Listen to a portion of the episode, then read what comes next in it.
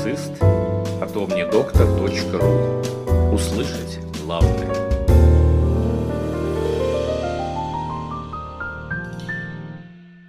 Подкаст предназначен исключительно для медицинских и фармацевтических работников. Это по-прежнему важно. Новые рекомендации Минздрава по COVID-19. Добрый день, коллеги! С вами Юлия Астраханцева, и сегодня разговор пойдет о важном и насущном.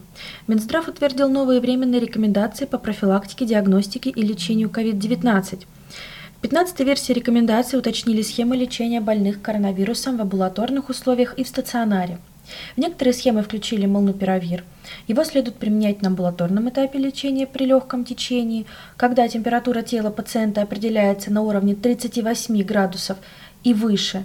При этом в некоторых схемах лечения COVID-19 на амбулаторном этапе умифенавир теперь заменен на молнупиравир. Молнупиравир также показан и при среднетяжелом течении. В связи с распространением а, штамма омикрон выделили приоритетные группы пациентов с COVID-19, которым назначают амбулаторное лечение. Выбор схемы а, лечения зависит от иммунного статуса пациента. Вакцинирован, ревакцинирован или перенес заболевание менее 6 месяцев назад или не вакцинирован. Если больной не из группы риска, при легком и среднетяжелом течении заболевания рекомендуют только симптоматическую терапию. Исключение – это невакцинированные пациенты со среднетяжелой формой коронавируса. Им проведут противовирусную терапию по соответствующим схемам для амбулаторных больных. Схема ведения пациента с COVID-19 в стационаре существенно не изменилась. Однако изменен алгоритм действий медработников, которые оказывают амбулаторную помощь, в том числе на дому, пациентам с ОРВИ, гриппом и внебольничной пневмонией.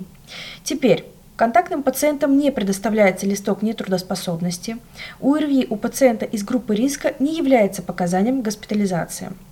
Также добавили тактику ведения детей до 17 лет включительно с ОРВИ, гриппом и подозрением на COVID-19.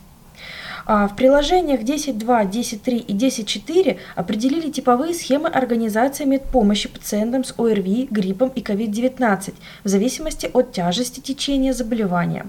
Кроме того, появились рекомендации по оценке изменений в легких после перенесенного COVID-19 с помощью лучевой диагностики.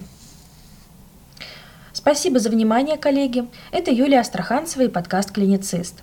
Обратите внимание на наш телеграм-канал, куда мы начинаем дублировать все наши цифровые активности для обеспечения стабильного доступа.